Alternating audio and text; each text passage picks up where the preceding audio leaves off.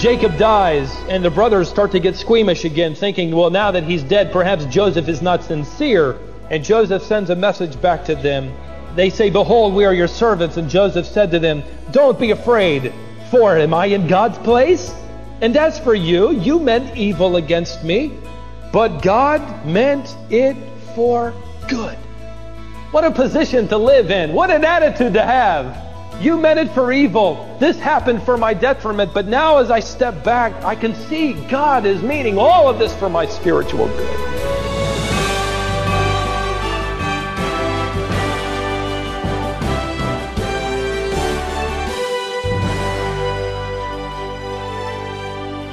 Forgiveness is not always easy, especially when the wounds are deep and when the people who've hurt us did it on purpose.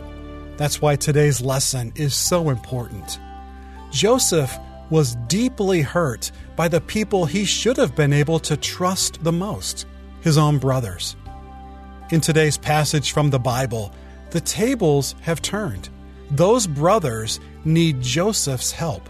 They just know that they need food from Egypt, and Joseph is in charge of that food. This is wisdom for the heart and Stephen Davey is calling this message, What an Attitude. The story of a tough young Marine who was 24 years of age.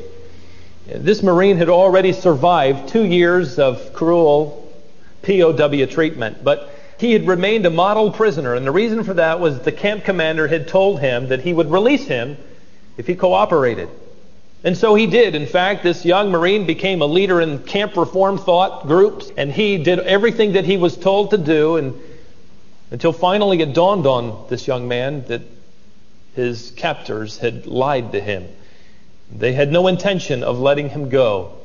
With that new knowledge dawning upon him, he went to his cot and he curled up and refused any encouragement, any food, any offers for help, and he simply lay there sucking on his thumb. Three weeks later, he was dead. When I read that story, I thought of a young 28 year old who was imprisoned, betrayed, and forgotten. He was imprisoned because of false accusations. He had had his own family turn their back on him, and if anybody had a right to curl up on a cot and to say no to the world and to say, let me die, it would have been this young man. And yet, if you've been with us, you know, and of course are familiar anyhow with the story of how this boy was finally let out of prison and as a 30 year old finally stood before the Pharaoh, now second in command of the entire kingdom. We almost held our breath, didn't we? Because we wondered, now that he's in command, what will his first acts be? Will he make Potiphar swing from the gallows? Will he take that woman who made a miserable mess of his life and put her up there too? Will he immediately send for his brothers in Canaan and bring them to Egypt and then torture them to death? And if he had, we would have said, well, they got everything coming to them they deserved. And yet you know how it seemed when he came out of prison, two years of almost solitary confinement, that he had somehow, some way, by the grace of God, forgiven. And now he stood in the court of Pharaoh, a man committed more to God than ever before. Now, we don't know in the text that his paths ever crossed Potiphar or Potiphar's wife or the cupbearer, though we would assume that they did. But we do know from the text, in fact, several chapters are given to the fact that his paths crossed with his brothers, the men who caused it all to happen. And I want us to look more closely now at the text and see how he handles his brothers. And let me let you know, as you already know, that he is not out to kill them or to wreak vengeance on their lives. In fact, I think he is trying to see in them whether or not there is an attitude of repentance whether or not there is an attitude of acknowledgement of God. And that's, I think, why he brings about this final test. He has given them the test of honor. He's given them the test of honesty. He's given them the test of humility. Now, this last test involves silver in the sack And he, in fact, intends to bring Benjamin to the same place that he was 25 years earlier. Let's look back at chapter 44, verse 1. He tells his steward, Fill the men's sacks with food as much as they can carry, and put each man's money back in the mouth of the sack but take that silver cup that all of the superstitious rulers had, that they somehow believed in Egypt, that by watching the movement of the water, by dipping certain things in it, that they could divine the future. Although we know that Joseph did not do this, it seems that everyone assumed he did. This was a very special cup. He says, Take that cup and put it in Benjamin's sack. And you know, he told his steward to follow them and have them search their sacks. And he finally catches up with these men, and they, of course, admit their innocence in verse 9. They even go so far as to say, With whomever of your servants it is found, let him die, and we will also be the Lord's slaves. Now, let's stop here for just a moment and let's imagine what they could have done. And if they have not changed, what they would do. You see, Joseph is trying to discern whether or not these brothers are really different if somehow in all of the events that have occurred over the last two years, if they've begun to acknowledge God in their lives. You remember that what needs to happen for prophecy to be fulfilled is the family of Jacob moved back to Egypt as prophecy declared that they would turn from a small tribe into a mighty nation there in the land of Goshen. For that to happen, there needs to be reconciliation among all of these brothers. For that to happen, these brothers have to come to a point where they admit guilt before God. And so Joseph, in all wisdom, I think being directed by God's Spirit, is providing the arena, is setting the stage to discover whether or not they will, in fact, admit their guilt before God. Now, when Benjamin's sack is opened, the silver cup is discovered. If they have not changed, I think they could have done two things. First of all, they could have repeated what they had done with Joseph. In other words, we potentially could be slaves of Pharaoh, but we're not guilty. Let Benjamin take the due penalty of what he probably did, and I'm sure he must have slipped it in his sack. Let him go back to Egypt. Let him be a slave. You remember 25 years earlier, they had sent their brother Joseph into Egypt as a slave. Because they were so jealous, now their lives are on the line. Will it make a difference? They could have repeated their error. Or they could have rationalized. You see, before they were sending Joseph into Egypt just to get rid of that pesky dreamer. But now, we've got hungry families back in Canaan. We have a helpless father. We have wives and children who are waiting for our return. We've got five good reasons to let Benjamin go into slavery. I think they could have rationalized their way out of it, but hallelujah, they didn't. Verse 12 it says after they found the cup in Benjamin's sack that verse 13, they tore their clothes. This was unusual. This was a sign of grief. And when each man loaded his donkey, they returned to the city. In other words, they have changed. Now we're brothers. We're sticking together. We're part of Jacob's sons. There's family identity. We're going to bear this together. And so they head back to Egypt. Now, when they get back to Egypt, it's interesting that Judah steps forward as the spokesman. You remember that 25 years earlier, it was Judah who had said to his brothers, Hey, I've got a great idea. Let's sell this little dreamer. Let's get rid of this beloved son of our father. Let's send him to Egypt by selling him to the Midianites. It was his idea. But now, 25 years later, he steps forward as the spokesman. Note verse 16. Judah steps forward and says, What can we say to my Lord? There's circumstantial evidence here we can't deny. What can we speak? How can we justify ourselves? In other words, we are innocent. But, note the next phrase God has found out the iniquity of your servants. That's it. That's exactly what Joseph has been waiting for.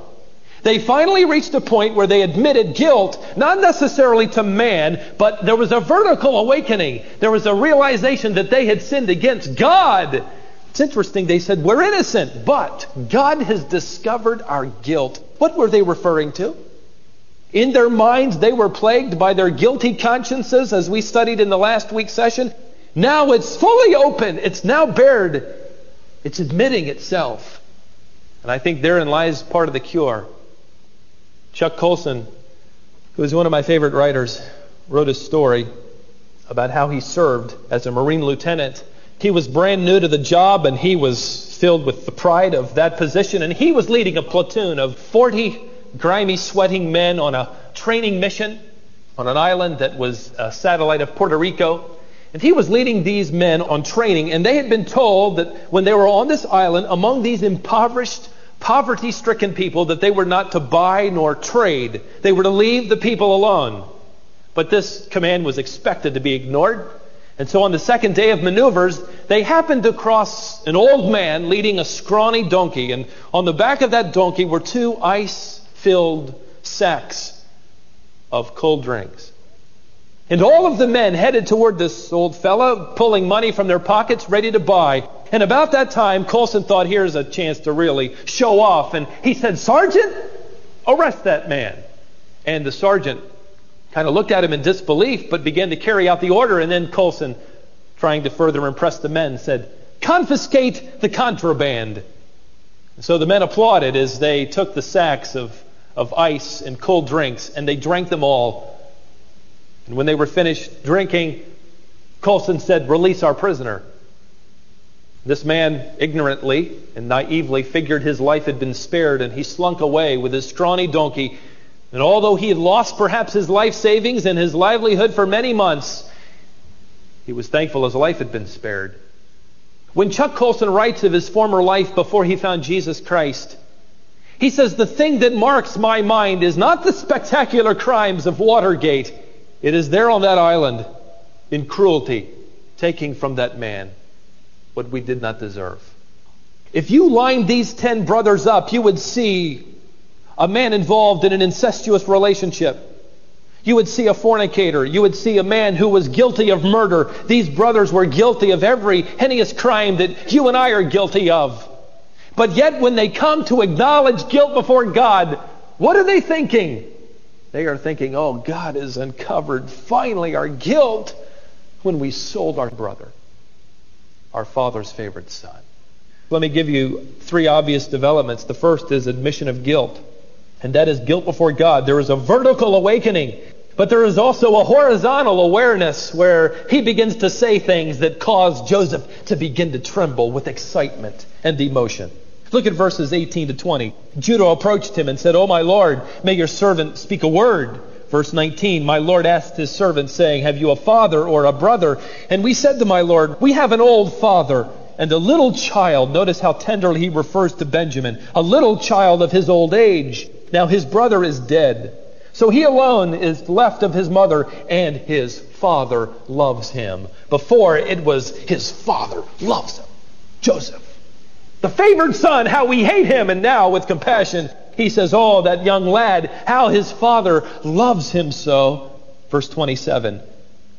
Your servant, my father, said to us, You know that my wife bore me two sons. Now, here for the first time, Joseph is going to hear the alibi. You note, he hasn't known for 25 years what his brothers told his father. He's never known what his father thought happened to him, and I'm sure he must have wondered what was going on in Canaan. And for the first time, he hears Verse 28 I said, Surely he's torn in pieces. And I have not seen him since. Imagine being Joseph there hearing the account of your demise, knowing that you're full alive. And I think it's at that point that Joseph begins to tremble with emotion. His emotions are rising to the surface. All this time, he's kept that stony face. When he's had to weep, he's run out of the room, but now it boils to the surface.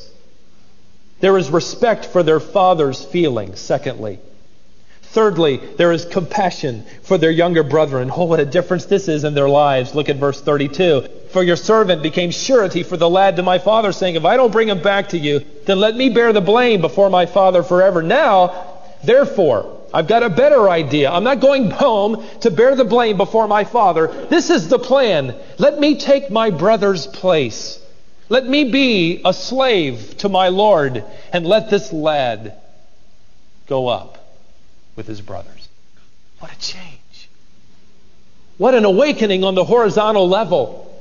Where now 10 stubborn, selfish brothers are concerned about their father's feelings, and Judah, who is the mastermind behind Joseph, now says, Let me take Benjamin's place. I'll live as a slave for the rest of my life. This is exactly what Joseph has been hoping to hear, and now he can't stand it any longer. He says, Send everyone away, chapter 45. Get all of the Egyptians out of the room. And then he weeps so loudly that the Egyptians heard it. He just breaks down right there in front of these bewildered men. And Joseph said to his brothers in chapter 45, verse 3, I am Joseph, Ani Yosef. He cries it out, Ani Yosef in Hebrew. And these guys probably step back. Where did this man learn Hebrew? And he says he's Joseph. Joseph, through the tears, says, Ani Yosef. I happen to believe that these men were so terrified from what the text says that they probably came near to fainting. It says in verse 3 they were dismayed or terrified at his presence. And I think involved here was skepticism. There with their rough beards and their Hebrew clothing, they were looking at a clean shaven Egyptian man with the headdress of an Egyptian prime minister. He was decked with jewels and all of the fine raiment. He was soft and they were rough. This couldn't be our brother. This can't be Joseph. It's another trick he's found out somehow. I want to suggest to you that something happens here, as others have suggested before me. Verse 4, Joseph says to his brothers, Please come closer. Come closer is the Hebrew word nagash, which is not just come closer geographically, it refers to come closer. It's used in the sense of kissing, it is used in the sense of intimacy. He says, Come close. And I think it was there that Joseph revealed to his brothers the sign of the covenant I think he pulled back his garment and he revealed to his brothers that he was circumcised. That was the proof. No Egyptian would go through that rite, only the Jew. This was the symbol that they were sons of Abraham, Isaac, and Jacob. And Joseph says, Come closer. I am Joseph. But at that point, I think now they turn white because they recognize the truth. And Joseph will now go on to relieve their minds he will give repeated references to God. Look at verse 5 and just underline the words as I rapidly read them. Verse 5, right in the middle God sent me. Verse 7, the beginning of the verse. God sent me. Verse 8, beginning. But it was not you who sent me here, but God. And He has made me. Verse 9, middle part of the verse. God has made me Lord of all Egypt. All of the obvious references to the fact that God was involved Ladies and gentlemen, Joseph is giving us tremendous practical theology. And it is this believing I am who I am, believing I am where I am, gives a tremendous sense of security. He says, It wasn't you who sent me here, God did. God put me in Egypt.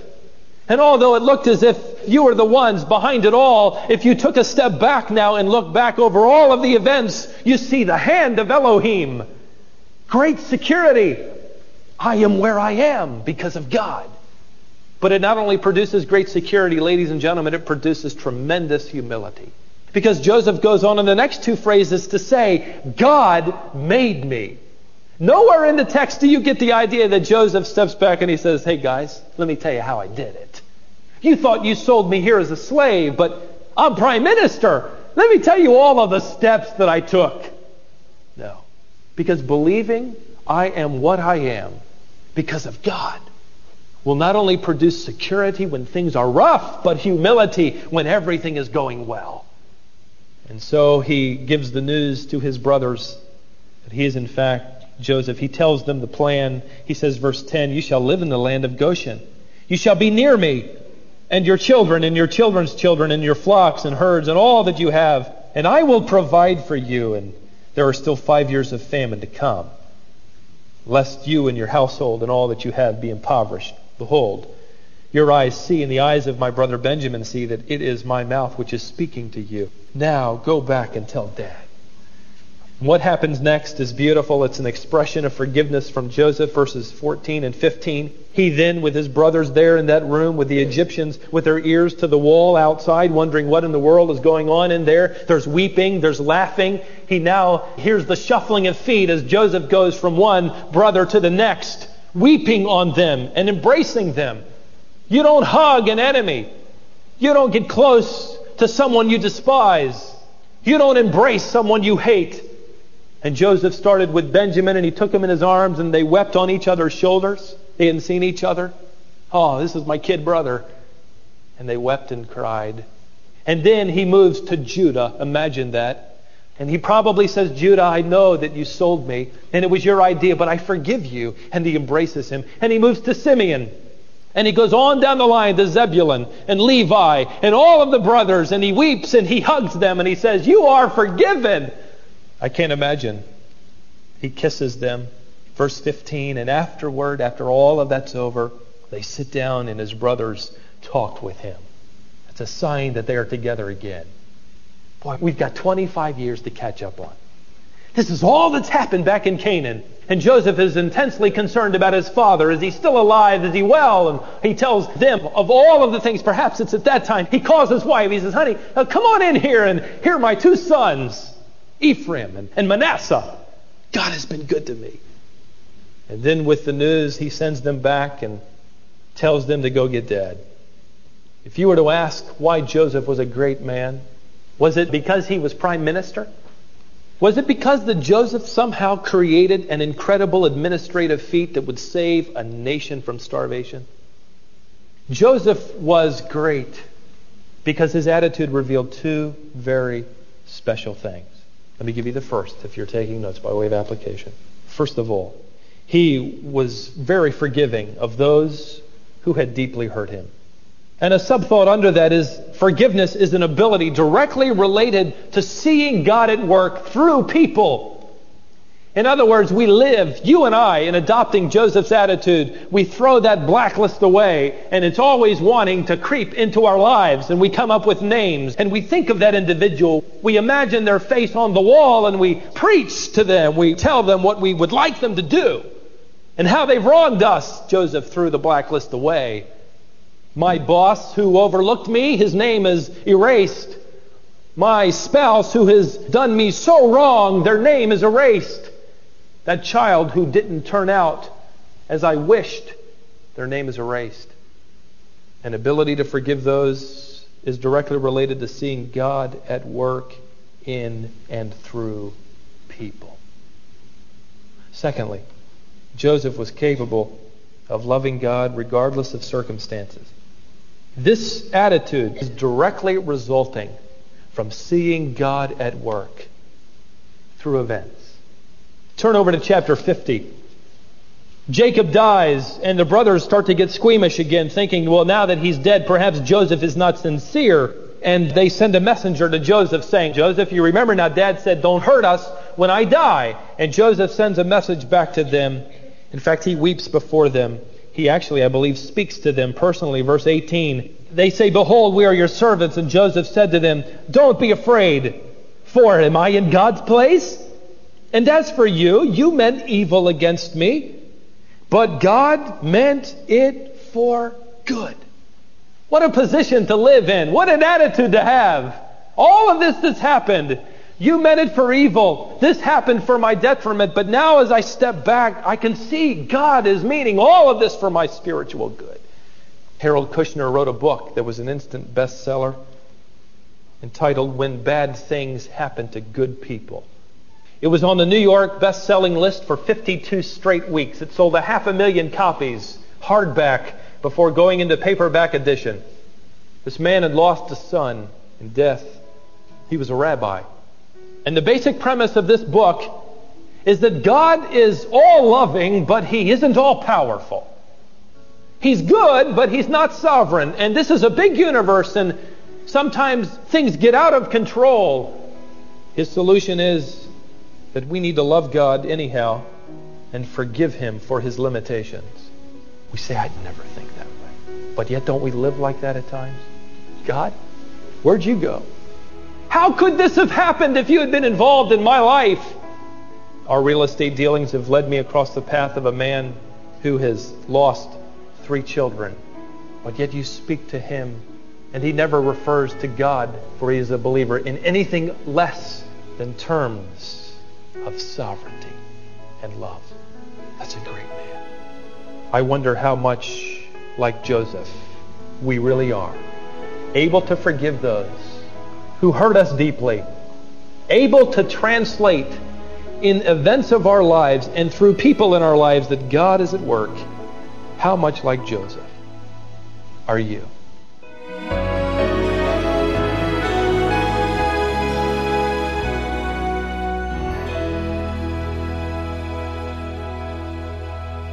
Today's message is a challenging reminder, isn't it?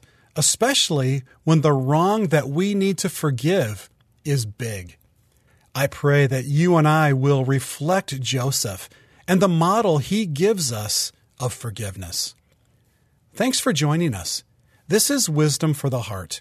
Stephen Davey is the pastor of the Shepherd's Church in Cary, North Carolina. You can learn more about us if you visit our website which is wisdomonline.org. Once you go there, you'll be able to access the complete archive of Stephen's Bible teaching ministry.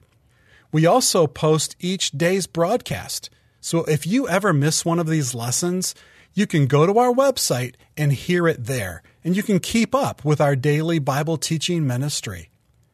The archive of Stephen's teaching is available on that site free of charge and you can access it anytime at wisdomonline.org. In addition to equipping you with these daily Bible messages, we also have a monthly magazine. That magazine includes both Bible teaching and a daily devotional guide that you can use to remain rooted and grounded in God's Word each day.